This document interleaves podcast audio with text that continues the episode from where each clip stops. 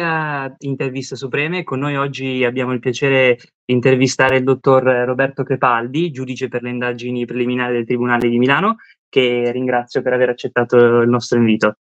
Eh, inizierei subito con le domande e, e vorrei chiederle che cos'è per lei il diritto? Buongiorno a tutti, iniziamo una domanda facilissima, esatto. per mettermi completamente a mio agio. Eh, la domanda è forse troppo difficile, non mi sento molto qualificato per rispondere in assoluto a cos'è il diritto. Per me è sicuramente una passione inaspettata. Io non ho fatto liceo scientifico, ho frequentato liceo scientifico, non pensavo minimamente di iscrivermi a giurisprudenza, ci sono finito un po' per caso, eh, lasciando ancora non so perché le materie scientifiche. Poi devo dire che nell'arco di pochi mesi di giurisprudenza, quella che per molti miei colleghi era un supplizio, per me è diventata subito una passione e quindi devo dire che eh, sicuramente nella mia vita è non solo il mio lavoro, ma una passione in generale.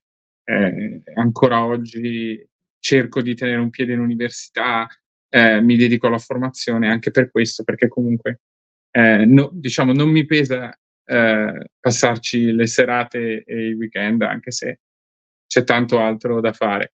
E in assoluto la cosa forse che mi ha appassionato di più, a parte mh, la, mh, il fatto che il diritto si presta forse meglio di molto altro alla speculazione, eh, insomma un po' alla discussione e al ragionamento, eh, a volte anche fine a se stesso. Siamo bravissimi noi giuristi a ragionare su eh, a discutere di cose che non hanno una portata poi pratica così dirompente e, e questo mh, per me è una passione, è ragione per cui mi appassiona.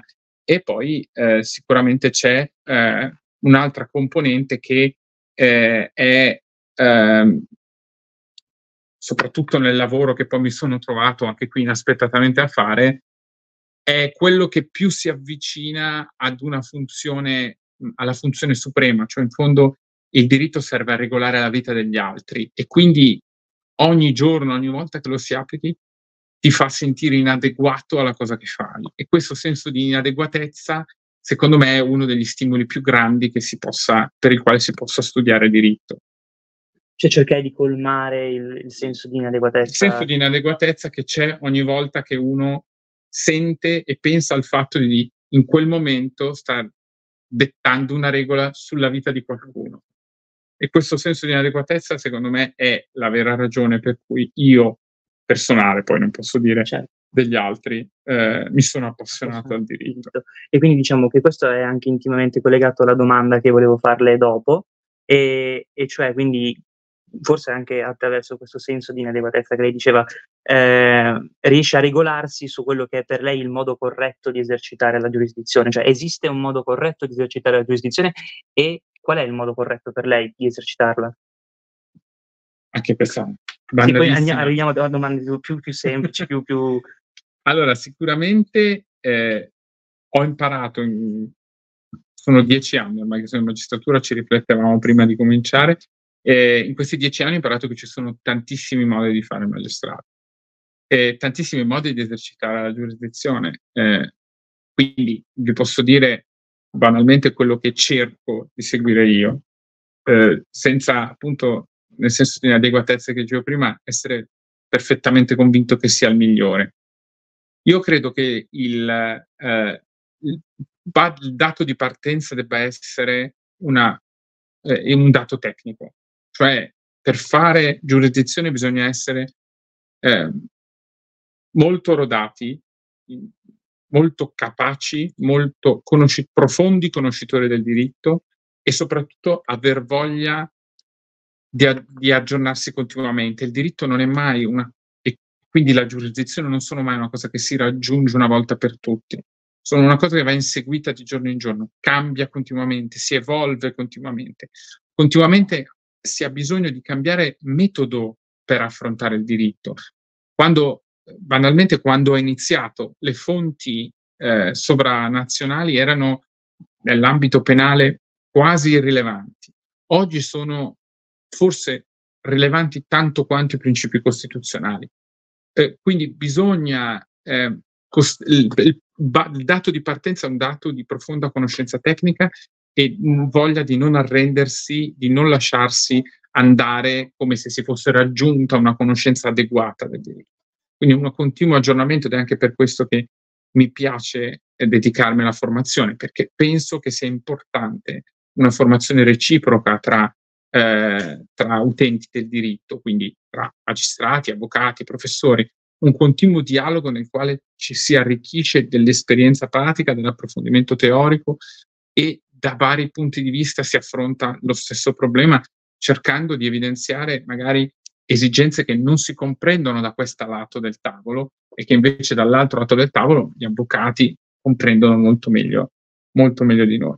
Poi però c'è un dato umano che è eh, il più complesso, perché comunque eh, quello che facciamo, soprattutto in penale, ma non è solo un'esclusiva del penale, dicevo prima, tocca la vita delle persone. Quindi noi siamo esseri umani, tocca le nostre sensibilità. Cioè, la sensibilità conta moltissimo, secondo me, e eh, bisogna imparare a dominarla. Dominarla non vuol dire escluderla. Esatto, cioè il magistrato è assenza di emozioni o, o, o cosa? Guarda, mh, qualche mese fa mi hanno assegnato una, una MOT che peraltro eh, era, era, appena reduce da una maternità. Il primo fascicolo che le ho assegnato è una violenza sessuale su un bambino di 5 anni. Eh, non è sadismo. No, no, cioè. eh, secondo me bisogna fin da subito far pace col fatto che quello che facciamo tocca, toccherà inevitabilmente le nostre emozioni, che potranno essere, eh, potrà essere immedesimazione con una delle due parti, potrà essere disgusto per quello che vediamo, potrebbe essere rabbia per quello che è successo, senso di impotenza, qualunque emozione potrà essere coinvolta. E quello che secondo me va fatto non è cercare di eliminarle perché è impossibile eliminarle, e anzi sarebbe controproducente eliminarle. Quello che possiamo fare invece è eh, lavorare perché dentro di noi queste emozioni non modifichino il nostro, il nostro modo di ragionare, le nostre conclusioni, ma possono avere una rilevanza e devono assumere una rilevanza, perché quell'emozione magari è uno spunto, magari è c'è qualcosa che ti emoziona perché c'è qualcosa che non ti è chiaro, che vuoi approfondire, c'è qualcosa che invece deve essere considerato. Pensiamo solo alla fase di eh, determinazione della pena o di scelta della misura cautelare. Quindi c'è sicuramente un dato umano che va governato e poi c'è, eh, secondo me, un'estrema eh, consapevolezza della delicatezza del proprio compito, del rispetto che bisogna avere per il proprio lavoro. Questo secondo me è una caratteristica mh, imprescindibile. Il rispetto per il proprio lavoro vuol dire consapevolezza che si è mh, esseri umani, quindi si può sbagliare, e capacità di ammettere che si è sbagliato, cambiare idea, eh, capacità empatica nei confronti delle parti. E non, non, non, si può pensare, bisogna pensare ogni giorno, questa è una delle cose, le prime cose che mi hanno insegnato quando sono stato in magistratura, che tu un giorno, volente o nolente, potrai essere dall'altra parte. Questa è, un, è, è una cosa a cui penso spesso. E, e, devo dire in alcuni casi anche con paura di come sarebbe stare dall'altra parte di fronte a certi comportamenti che vediamo. Quindi esercitare empatia anche nella conduzione del, dell'udienza? Sì, Empat- empatia non vuol dire che io eh, sono condizionato.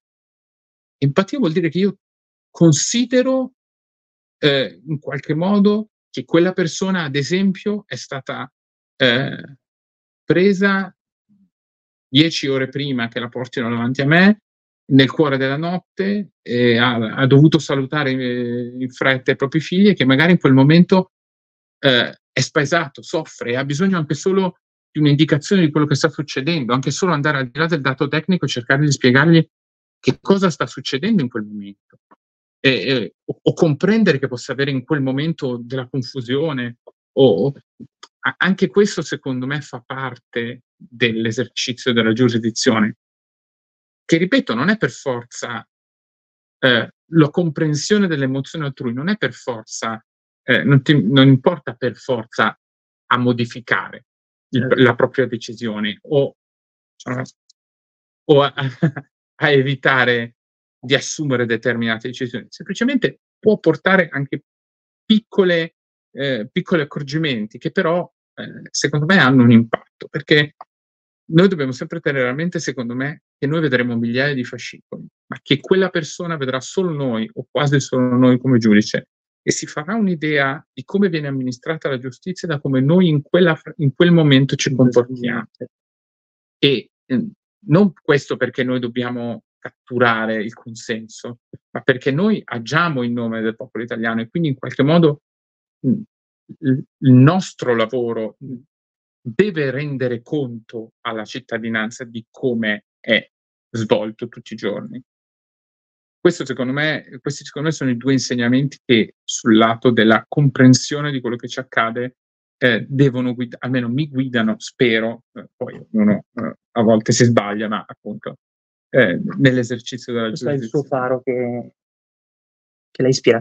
Eh, riavvolgendo un po' il nastro e tornando invece indietro, partendo dall'incipit della sua carriera, ha voglia di raccontarci anche eh, qual è stato il suo percorso formativo fino ad arrivare ad oggi, compreso anche l'esperienza di docenza che immagino stia ancora continuando.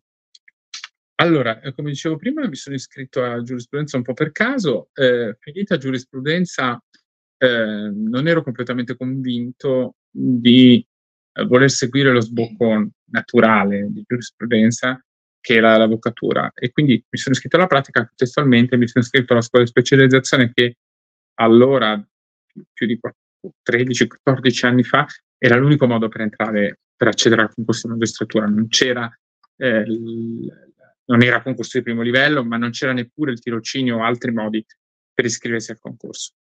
Ehm, devo dire che i due anni di scuola sono stati un momento di... Eh, un, secondo me sono stati l'inizio del cambio di passo. Io sono profondamente convinto che eh, per come è congegnata oggi la facoltà di giurisprudenza tra la laurea e il momento in cui si affrontano esami per l'accesso alle professioni o concorsi, debba necessariamente passare un, un, un lasso di tempo non breve nel quale il, il, laureato in giurisprudenza diventa un giurista. È un, un, un'operazione difficilissima diventare giuristi. Può sembrare banale, eh, se, se, se, ancora adesso i miei amici sono convinti che se infilano una monetina e mi chiedono ma eh, devo pagare le, le spese di ristrutturazione dell'ascensore, io sappia esattamente cosa regolamenta il condominio e quale sia la risposta.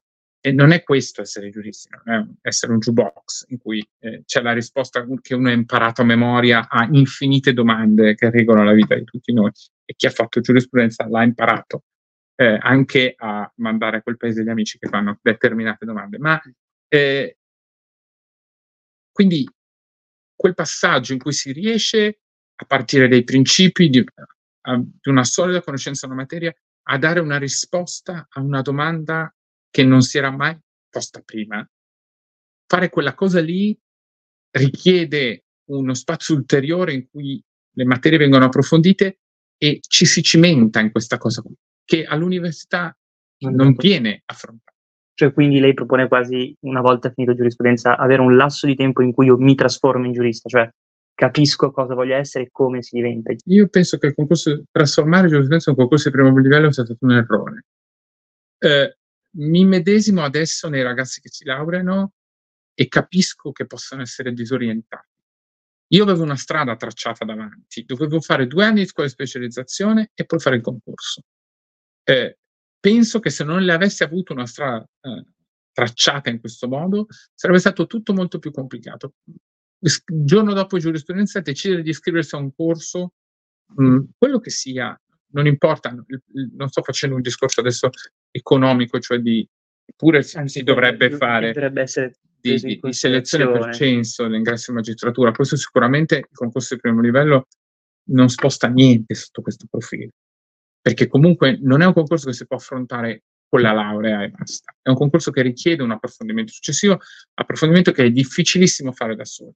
E quindi in qualche modo non c'è una traccia scandita, ma c'è ognuno lasciato a se stesso, alle sue possibilità. Devo lavorare, lavoro, intanto faccio la pratica, ma co- cosa approfondisco, che corso frequento, ma poi studio da solo.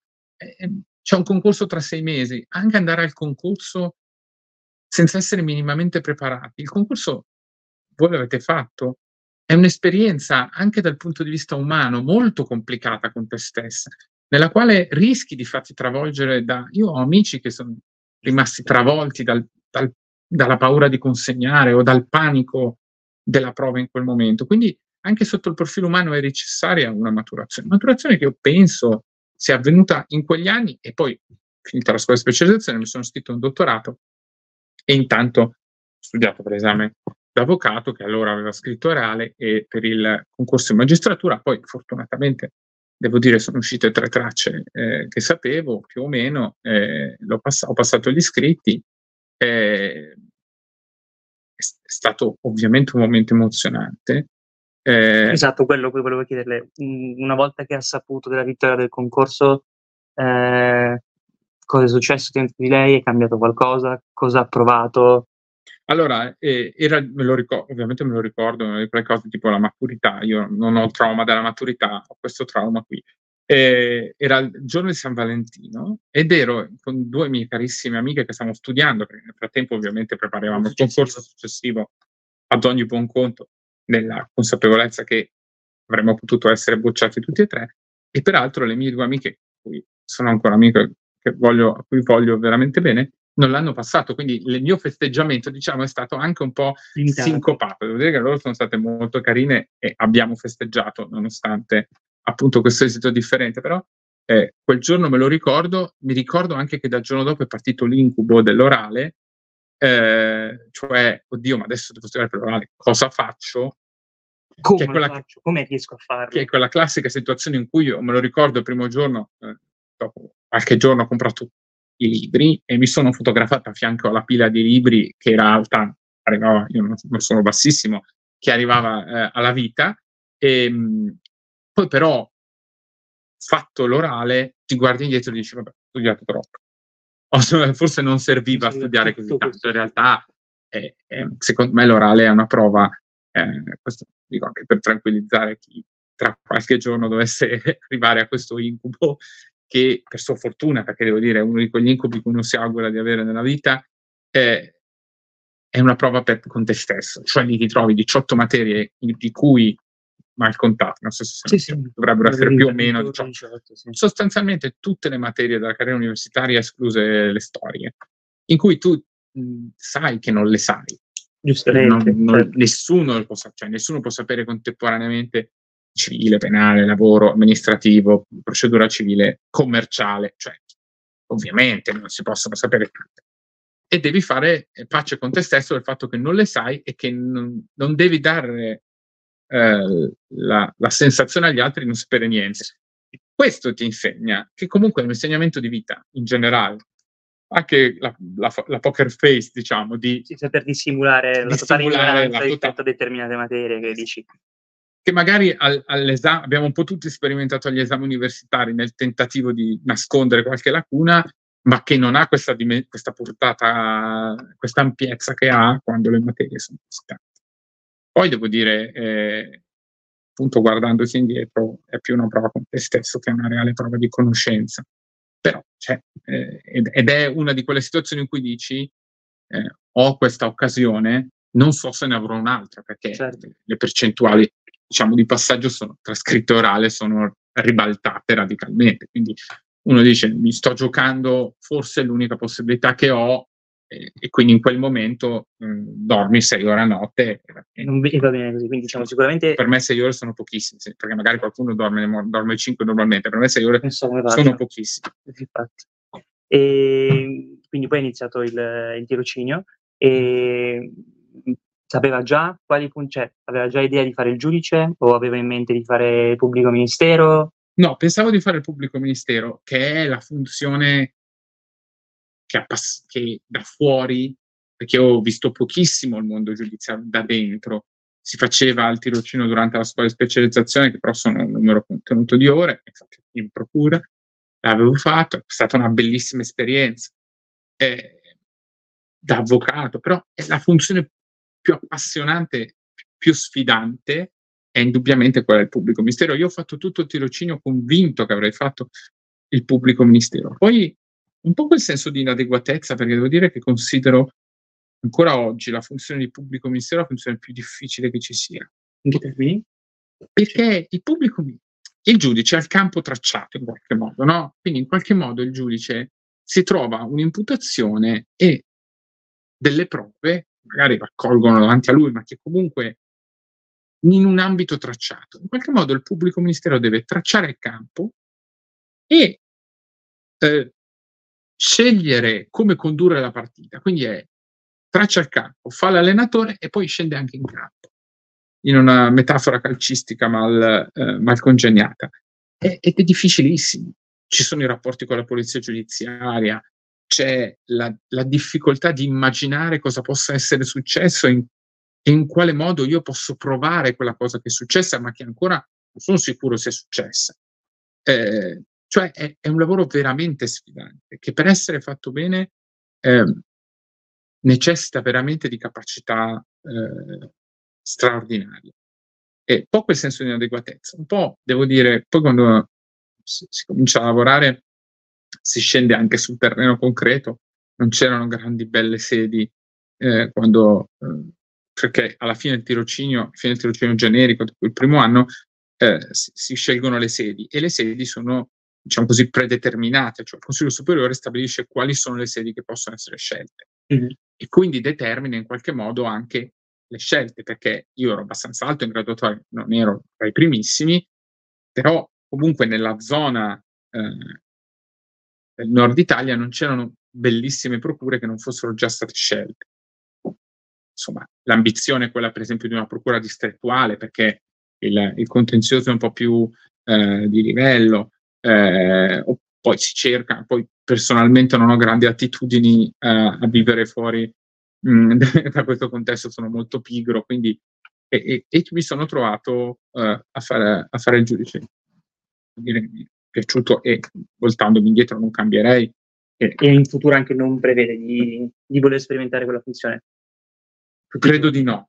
Credo di no perché mh, non è facile, mh, perlomeno io ammiro molto i colleghi che riescono a cambiare con una certa facilità funzioni civile, penale, sorveglianza, pubblico ministero, giudice, perché eh, certo la, la, radice del lavoro è comune, ma la radice del lavoro è comune anche all'avvocato, cioè è, è questo in discussione. diciamo così, la, la, la tua capacità richiede una grossa capacità di adattamento, cambiare lavoro, cambiare punto di vista non è facile perché altrimenti rischi di essere il pubblico ministero che volevi come GIP, che però non è necessariamente il miglior pubblico ministero. Cioè, noi quando riceviamo... Quale sarebbe il pubblico ministero che vuole un GIP? Beh, il pubblico ministero che vuole un GIP, ad esempio, è un pubblico ministero equilibrato, che non lo pone di fronte a situazioni fortemente critiche nelle quali è costretto a fare una scommessa. Mm-hmm. Pensiamo, penso alle intercettazioni telefoniche, ci sono situazioni nelle quali eh, in qualche modo tu sei, ob- sei, indotto a fare una scommessa, a dire sì, l'intuizione mi sembra giusta, intercettiamolo tizio. Okay. Eh, ecco, questa è una cosa che per esempio da Jeep ti mette a disagio perché tu stai autorizzando una scommessa. Certo, una scommessa non sì, sì, sì, sì, una scommessa eh, razionalmente sostenibile, però è una scommessa. Questo però non sono sicuro che sia il miglior pubblico ministero, quello che non ti induce a scommettere. Lo è dal lato del CIP, che magari tende ad assumere una funzione molto diversa, che non deve fare indagini, ma deve tutelare i diritti, prima di tutto i diritti degli indagati. Quindi, eh, ad esempio, penso ancora alla competenza per territorio. Il GIP vorrebbe che il pubblico ministero linearmente eh, determini contorni delle indagini in maniera da avere una nitida competenza per il territorio, però la realtà è molto più complicata di così e quindi molte volte è, non, non, è predeterminabile, quindi magari dopo anni e anni di indagini si scopre che la competenza non è alta. Cioè è difficile cambiare funzione e, e, e richiede secondo me capacità, un'estrema capacità di adattamento che poi non tutti hanno. Poi c'è una questione anche pratica, ormai per cambiare funzione bisogna allontanarsi eh, certo. uscire dalla regione, neanche tutte le sedi all'infuori dalla regione, perché poi c'è il problema del, della competenza ex articolo 11, quindi c'è anche un, un dato, così, come dire, di, di, eh, di spostamento, però eh, sicuramente la capacità di adattamento quello che mi fa destabilizzerebbe. In questo caso, fa continuare a esercitare le funzioni giurisdizionali. E prima parlavamo, anzi lei ci spiegava prima che una delle caratteristiche che ritiene importanti da parte di un giudice è quello dell'empatia e tra le altre cose, mi corregga se sbaglio, il GIP applica le misure cautelari e proprio personalmente volevo chiederle, è mai capitato, ovviamente immagino di sì, di disporre la custodia cautelare in carcere e al netto del fatto che lei applichi la legge, come l'ha fatta sentire? Cioè, al di là del dato tecnico, se ricorrono le, le circostanze allora, ehm io dico sempre, chiacchierando coi colleghi, che se dovessero separare la funzione GIP dalla funzione CUP, io sceglierei la funzione GUP. Okay. Perché la funzione GIP, principalmente le misure cautelari, è una funzione che mette, mi mette in difficoltà perché non c'è contraddittorio.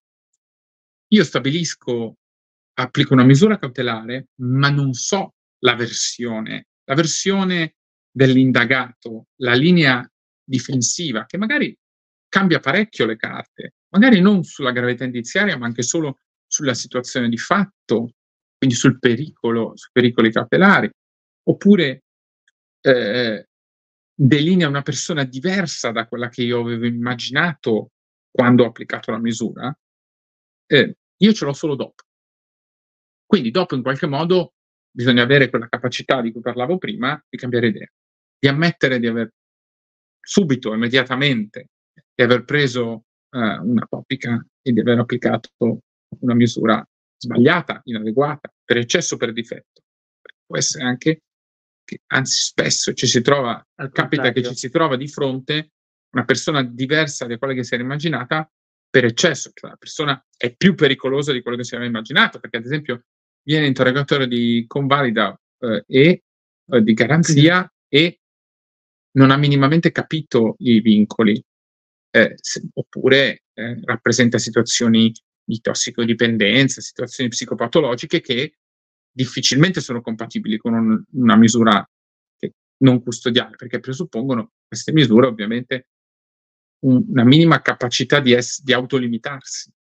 E soprattutto in situazioni che oggi sono la maggior parte di quelle per cui applichiamo una misura cautelare, cioè reati commessi nell'ambito familiare o comunque nell'ambito dei rapporti interpersonali, lì è chiaro che già la capacità, lo vediamo tutti nella nostra vita quotidiana, la capacità di eh, limitarci, di censurarci quando siamo di fronte a forti emozioni è ovviamente inferiore. Figurarsi se poi si entrano delle componenti diverse da semplici emozioni, quindi in qualche modo c'è una difficoltà mh, ulteriore, perché qui il dato tecnico sfuma moltissimo, perché pensiamo ai criteri di scelta delle misure. I criteri di scelta delle misure sono i più elastici possibili, poi ci sono c'è una marea di presunzioni che però sono largamente destrutturate dalla giurisprudenza costituzionale. Il tema è che ci sono una serie di criteri molto laschi, molto eh, appunto che lasciano una, una grossa discrezionalità al giudice, di fronte ai quali tu non ti trovi un reato, ma mm. ti trovi una persona. E giudicare una persona non è giudicare i suoi comportamenti, è cercare di prevedere cosa farà. E per cercare di prevedere cosa farà, il diritto non ti aiuta minimamente. È questioni di, di inadeguatezza questa volta rispetto a, alla base eh, con cui tu affronti, di conoscenze con cui tu affronti quel giudizio. Quindi lì è una fase molto delicata. Poi per fortuna eh, era la cosa che mi spaventava quando sono arrivato al GIP, perché il grande cambiamento tra la funzione di giudice del dibattimento e quella di GIP. E poi ho trovato colleghi di esperienza che mi hanno aiutato all'inizio, ho commesso sicuramente degli errori, ci posso mettere la sul fuoco, per eccesso, per difetto, ho eh, imparato dagli altri dei miei errori, però difficile dire che adesso le applico meglio di come le applicavo prima. Eh, sicuramente ho imparato, e questo eh, è una cosa che va trasmessa, perché magari non passa. Che nella maggior parte dei casi la cosa che spaventa di più le persone è venire qui.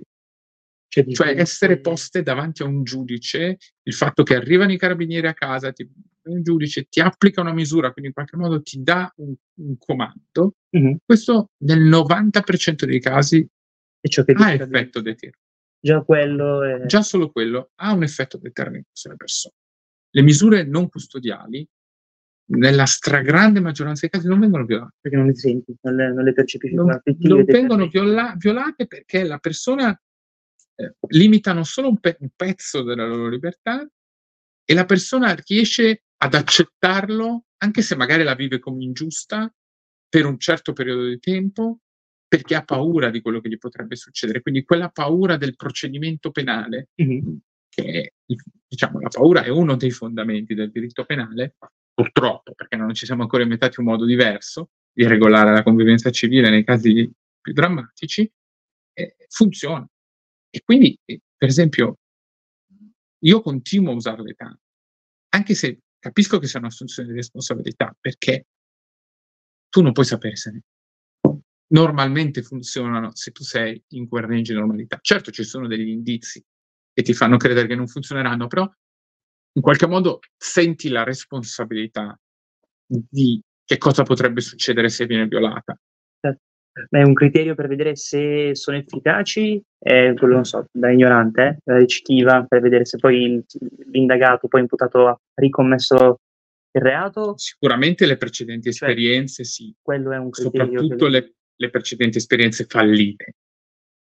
Eh, però non è detto, perché per esempio mh, soggetti che hanno avuto eh, un passato criminale anche a discreto livello, poi incappano in reati che non hanno niente a che vedere con il loro passato criminale e rispetto a quei reati invece si, si dimostrano molto ligi e rispettosi. Quindi non è un, un, un, criterio assorbente, diciamo, quello delle precedenti esperienze. Certo, aiuta molto. Poi ci sono invece soggetti incensurati, magari anche con un elevato livello culturale, che si dimostrano fin da subito del tutto intolleranti all'imitazione di libertà e quindi recalcitranti a rispettare quei limiti e quindi finiscono poi per eh, gradualmente a, vedersi applicata la misura, la misura più grave. È veramente una valutazione caso per caso, no, non è facile dare delle linee.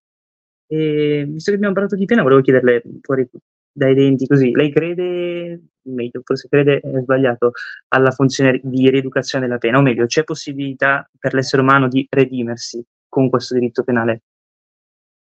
Allora, anche, qua è difficilissimo, però... anche qui no, dobbiamo secondo me distinguere eh, tra, tra, il mondo reale e quello che dovrebbe essere. Mm-hmm.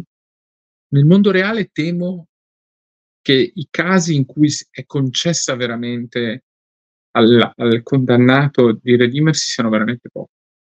Ma non perché l'uomo non sia capace di redimersi, ma perché noi non investiamo abbastanza in questa sua capacità. Cioè la redenzione del condannato, redenzione sì, in senso laico, laico certo. eh, passa inevitabilmente per il fatto che si investa su di lui, si investa sulla sua istruzione, sulla sua formazione, sulla sua capacità di mettere in discussione quello che ha fatto, quindi dal punto di vista psicologico, umano, il confronto costante, il lavoro, le occasioni. Se noi tutto questo non ci investiamo, non possiamo poi lamentarci del fatto, come comunità dico, sì, sì. del fatto che non ci sia rieducazione. E nel mondo reale noi lo facciamo, soprattutto in Italia, purtroppo non solo in Italia, molto poco investiamo molto poco in queste persone. E questo non mh, mm, solo perché bisogna sostanzialmente credere nell'uomo e quindi nella sua capacità di redimersi, ma anche per una questione solo egoistica. Mm-hmm. Cioè, eh, credo che la, l'isolamento dalla società per, un, con, per un, un congruo lasso di tempo sia già una spesa notevole per la collettività, che se non è accompagnata da uno sforzo per concedere a queste persone un'altra chance, sia sostanzialmente, siano sostanzialmente soldi buttati via, lo dico in maniera più sì, sì, sì, terra a terra, terra che riesco a immaginare. Siano soldi buttati Cioè la mancata attuazione di un programma di reinserimento che sia efficace, alla fine è perdere soldi e tempo. E Se l'abbiamo isolato, non può per quel lasso di tempo commettere dei reati, ma come dico molto spesso, eh, prima o poi uscirà. Non lo possiamo tenere dentro per sempre, prima o poi uscirà. E, e la scommessa se esce come prima, meglio di prima o peggio di prima. Certo, c'è un impegno personale che non tutti hanno. Però soprattutto ultimamente noi vediamo ragazzi alle direttissime, alle uh, sedi di convalida, ragazzi giovanissimi, al, veramente al limite con la giovane età, che sono arrivati in Italia magari da pochissimo tempo, che hanno dormito per strada dopo aver fatto viaggi lunghissimi, hanno dormito per strada, che io riesco a, ancora a empatizzare con loro. Cioè, io cosa farei se mi trovassi in un paese che non conosco, con una lingua che non parlo, a dormire per strada? Beh, l'alcol mi sembra il minimo. Certo. Eh, insomma, da quella realtà in qualche modo bisogna, chiunque di noi sarebbe portato a sfuggire da quella realtà inaccettabile. E da quello poi si finisce in mano in certi contesti o si finisce per fare delle idiozie. Però a, a quei ragazzi vogliamo veramente non regalare, perché dopo un anno, due anni, quello che sarà dal carcere devono uscire e non usciranno, potranno mai uscire me, eh, meglio di come sono entrati se non investiamo su di loro, insegnandogli la lingua.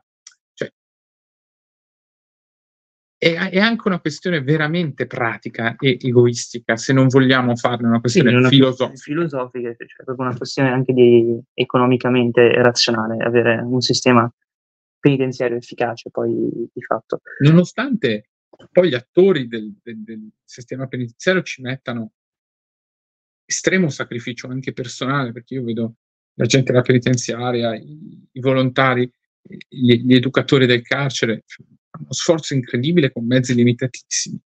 E questo è encomiabile, ma è evidente che no, non basta. Certo. E, ehm, venendo all'attualità, giuro che poi la smetto di eh, darle fastidio. Eh, è di recente la notizia del giudice di Catania che aveva confe- eh, anzi no, eh, rigettato la richiesta di migranti di liberazione di fatto. Eh, ma quello che volevo chiederle è, un, un magistrato ha la libertà di manifestare, manifestare il proprio pensiero, di associarsi pubblicamente e di manifestare all'esterno la propria opinione politica e non per questo essere ostracizzato dal potere esecutivo. Da quando sono entrato in magistratura, una delle cose che mi ha colpito di più è eh, l'incredibile varietà di modi in cui si fa questo lavoro. C'è all'interno della magistratura un dibattito culturale su come si fa il magistrato che forse da fuori non è percepito. Forse da fuori la magistratura è percepita sulla base dei comportamenti di una, di una piccola parte della magistratura che possono essere giudicati in un senso o nell'altro. Ma per esempio, forse l'opinione pubblica non si figura che costantemente negli ultimi anni la magistratura si sia dimostrata un, un corpo più di destra che di sinistra. Costantemente le destra e sinistra in senso appunto di ideologia su come si fa la giurisdizione, non destra e sinistra in senso politico, ma comunque c'è un legame con eh, un certo modo di interpretare la società nel suo complesso. Le ultime, da parecchi anni, le elezioni finiscono del Consiglio Superiore della Magistratura per l'Associazione Nazionale Magistrati finiscono in un certo modo. Quindi io credo che la varietà di culturale che c'è all'interno della magistratura sia un bene, sia una straordinaria risorsa e sia la miglior garanzia di imparzialità della magistratura, perché noi possiamo dire al magistrato, chiedere al magistrato di non andare alle manifestazioni, di non manifestare in nessun modo le sue idee politiche, ma questo non fa di lui un magistrato imparziale. Perché le idee politiche... Cioè, il fatto di andare in manifestazione rende, fa di me un magistrato meno, meno, meno imparziale. Le sue idee politiche, se cancelliamo quella partecipazione alla manifestazione, le idee politiche del magistrato che ha partecipato alla manifestazione, in qualsiasi caso, Guardate, se è una manifestazione di non c'è più rifondazione comunista, una manifestazione dell'Opus Dei, non è quello il problema. Eh, quelle idee il, il, magistrato ce le ha, ha diritto ad averle e non c'è un modo di toglierle, fortunatamente. La giuri- l'imparzialità della giurisdizione si misura sulla base della varietà delle opinioni che ci sono nella magistratura e la, il sistema giuridico ha i suoi rimedi, anche per far fronte a un giudice partigiano, fortunatamente, perché il giudice partigiano, se vogliamo andare fino in fondo, è un, giudice, è un pericolo ineludibile. Non è la manifestazione o la partecipazione alla manifestazione che cambia. Il sistema ha i suoi rimedi.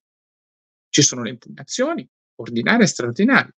Ci sono le riposizioni del giudice, se è espresso su quella specifica materia una, una propria opinione. Ma non si può cercare di modificare un provvedimento sgradito eliminando il giudice. Non si può cambiare il giudice. Il, quello che va giudicato è il suo provvedimento. Cioè non il giudice come persona fisica? Non il giudice e le sue idee, ma quello che c'è nel provvedimento. Nel provvedimento, guardate, in qualunque provvedimento c'è, un, c'è un pezzo delle idee del giudice. È, ne, è impossibile che non ci sia. Però l'idea ulteriore che quel giudice abbia con il suo provvedimento eh, fatto proprie istanze politiche che sono fuori dalla giurisdizione, cioè abbia pianificato chissà cosa, ordito contro chissà chi, è una eh, realtà che deve essere ancora dimostrata e che finché non viene dimostrata è, è insostenibile. Dopodiché la magistratura ha nel per la sua storia delle responsabilità, secondo me, ehm, soprattutto perché di fronte a determinate reazioni esterne eh, e di fronte a determinate realtà della magistratura che sono uscite davanti all'opinione pubblica, non ha saputo eh, fare autocritica, che è il primo punto di vista, perché dopo quello che è successo dopo Hotel Champagne non si può che fare autocritica, cambiare quello che c'era da cambiare, ma rivendicare quello che invece di buono c'è nella vita associativa, e cioè la, la pluralità di culturale che c'è all'interno della magistratura. Questa secondo me è la vera garanzia di imparzialità. Cioè l'esistenza stessa delle correnti in realtà per lei è l'esistenza che... stessa di correnti se le intendiamo come non come gruppi di potere. Mm-hmm. Questa era la parte da buttare via e che non sono sicuro, vedendo quello che sta accadendo oggi, che sia stata buttata via.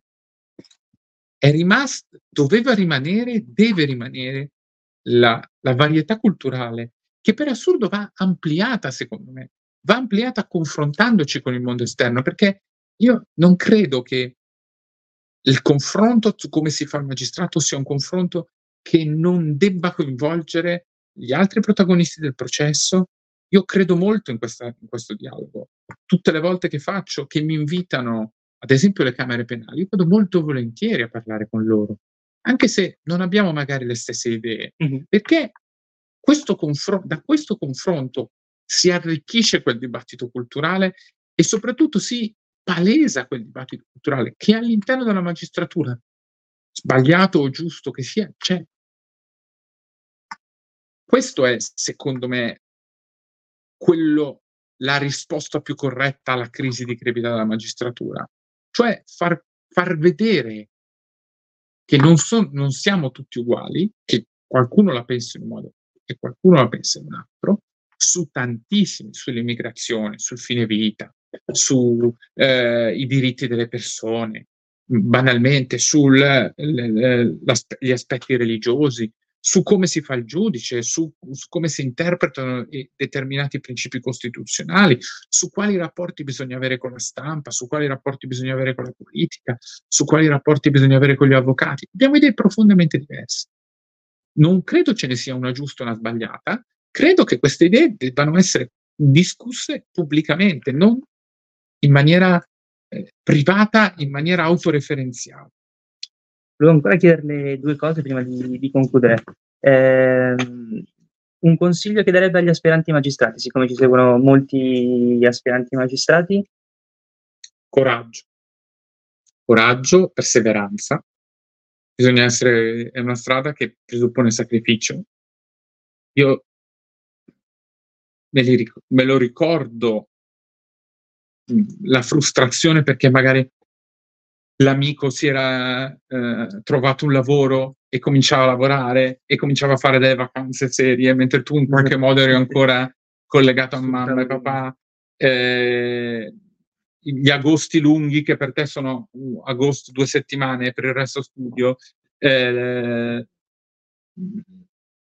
come dire, la frustrazione per non poter magari realizzare aspetti della propria vita personale perché si aspetta di poter realizzare la propria vita professionale.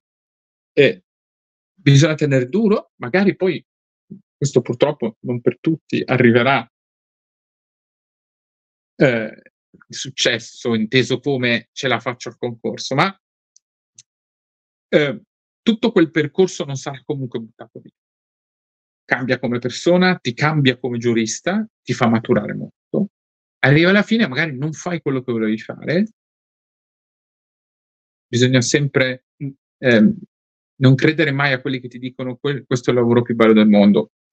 È un bel lavoro, ce ne sono tanti altri di lavori belli. Eh, poi il lavoro più bello del mondo è quello che in quel momento ti piace e ti dà soddisfazione e alcune volte questo non lo è e altri eh, magari lo sono di più e più spesso. Però in qualche modo eh, quel lavoro, quel bagaglio culturale che si è acquisito lo si porta comunque in un altro lavoro. E quindi questa consapevolezza forse aiuta ad alleviare quel tormento di dire ma sto studiando così tanto e poi magari non lo faccio. Quindi sicuramente questo e poi l'altra cosa è eh, mantenere uno spirito critico sulle cose che si ascolta. Questo aiuta molto perché secondo me già quando lo affrontavo io, adesso ancora di più, il percorso per magistratura rischia di diventare un po' eh, oddio, ma la, le, questa, questa, sentenza la mm. sai? Oddio, ma questa cosa la sai? Eh, cosa ha detto l'adunanza plenaria? L'hai letto? Ora, se il diritto fosse questo, saremmo già stati fortunatamente sostituiti dal, da, dai computer, che sanno molto, inevitabilmente molto più di noi. Eh, ma il, il, la misura non può essere questa. E poi le cose che si sono interiorizzate, magari anche non condividendole, mettendole in discussione, mettendole in dubbio, rimangono secondo me molto più dentro di noi rispetto alle cose che si sono memorizzate. Quindi questo spirito critico e poi salva perché molto spesso rende appassionante una cosa che magari non lo è. Eh, io mi, mi ricordo eh, tutta la parte di diritto di famiglia, per esempio, è sempre stata molto difficile. Eh, scomodo Franco Coppi che diceva in un'intervista che lui pensa di non avere, cioè quando ha perso una causa non pensa di averla persa perché eh, PM e giudice appartenessero allo stesso ordine. Eh, brevemente, lei è favorevole, contrario alla proposta di riforma costituzionale sulla separazione delle carriere? E se passasse, quindi avessimo due ordini distinti, questo aiuterebbe la giurisdizione? È un effetto positivo? No? Io credo che le carriere siano già separate, di fatto. Non ci sono notizie di, di rompenti passaggi dall'una all'altra funzione, anzi siamo allo zero virgola. Dal punto di vista culturale, tra le due funzioni si è aperto un, un varco, eh, uno spazio. Le due funzioni sono ormai culturalmente diverse e lo dico con dispiacere, perché secondo me una maggiore partecipazione dell'una all'altra funzione aiuterebbe la giurisdizione e nel contempo aiuterebbe molto le investigazioni, la, la funzione del pubblico ministero in generale. Eh, quindi di, se dicessi, secondo me la posizione che dice sono contraria alla separazione delle carriere non tiene conto del fatto che le carriere di fatto sono già separate. Nel momento in cui non ci sono passaggi da una funzione all'altra, quell'idea che tiene unite le due, le due componenti, cioè ma la funzione eh, del pubblico ministero deve partecipare alla cultura della giurisdizione, non esiste più. Eh, quello che eh, invece conta è come vengono separate. Come vengono separate, secondo me, conta molto. Cioè, questo è uno di quei dibattiti in cui mh, l'una o l'altra scelta dipendono molto da come lo si fa. Perché se in qualche modo eh, surrettiziamente si tenta, anche solo modificando il numero di membri del Consiglio Superiore eletti da quelli nominati dal Parlamento, di nomina politica, eh, si tenta di controllare principalmente la funzione del pubblico ministero, che è quella che più ovviamente disturba, eh, disturba determinate eh, l'esecutivo di turno, diciamo, non importa di che orientamento politico, quello ovviamente è, può essere destabilizzante per, per il potere esecutivo eh, l'esercizio delle investigazioni, molto più di quello della giurisdizione. E allora, se questo è il tentativo, allora mh, mm, credo che eh, il tentativo di separazione carriere finirà in nulla. Io credo che il tentativo di separazione carriere, che è una battaglia che io da parte degli avvocati capisco, eh, il berlusconiano, il PM deve venire con il cappello in mano, eh, parte che nel mio ufficio non viene col cappello in mano neanche l'avvocato, quindi tanto me, né il pubblico ministero né l'avvocato, tutti e due bussano e io li faccio entrare. Nessuno mi implora, perché questo secondo me è il rapporto corretto con le parti però eh, nessuno deve elemosinare di essere ricevuto da me. Nessuno dei due. Però questa, questo cambio culturale da, che gli avvocati vogliono, che le camere penali vogliono e che io posso comprendere, riu- potrà riuscire, ha possibilità di riuscire se teniamo ferme sul piano costituzionale l'idea di una magistratura requirente indipendente. Indipendente e aggiungo, imparziale, che può sembrare assurdo che una parte sia imparziale, ma se noi eliminiamo l'imparzialità del pubblico ministero, cioè l'obbligo giuridico del pubblico ministero, che è più una regola di bandiera che una regola efficace, ma che è una regola di fare indagini in favore dell'indagato e ci trasformiamo col pubblico ministero difensore della polizia, più noi stiamo in qualche modo indebolendo la funzione giurisdizionale. La funzione giurisdizionale si nutre del fatto che ci sia un'altra parte imparziale, che se trova una prova a favore dell'indagato è obbligato a depositarla, non se la può tenere nel cassetto.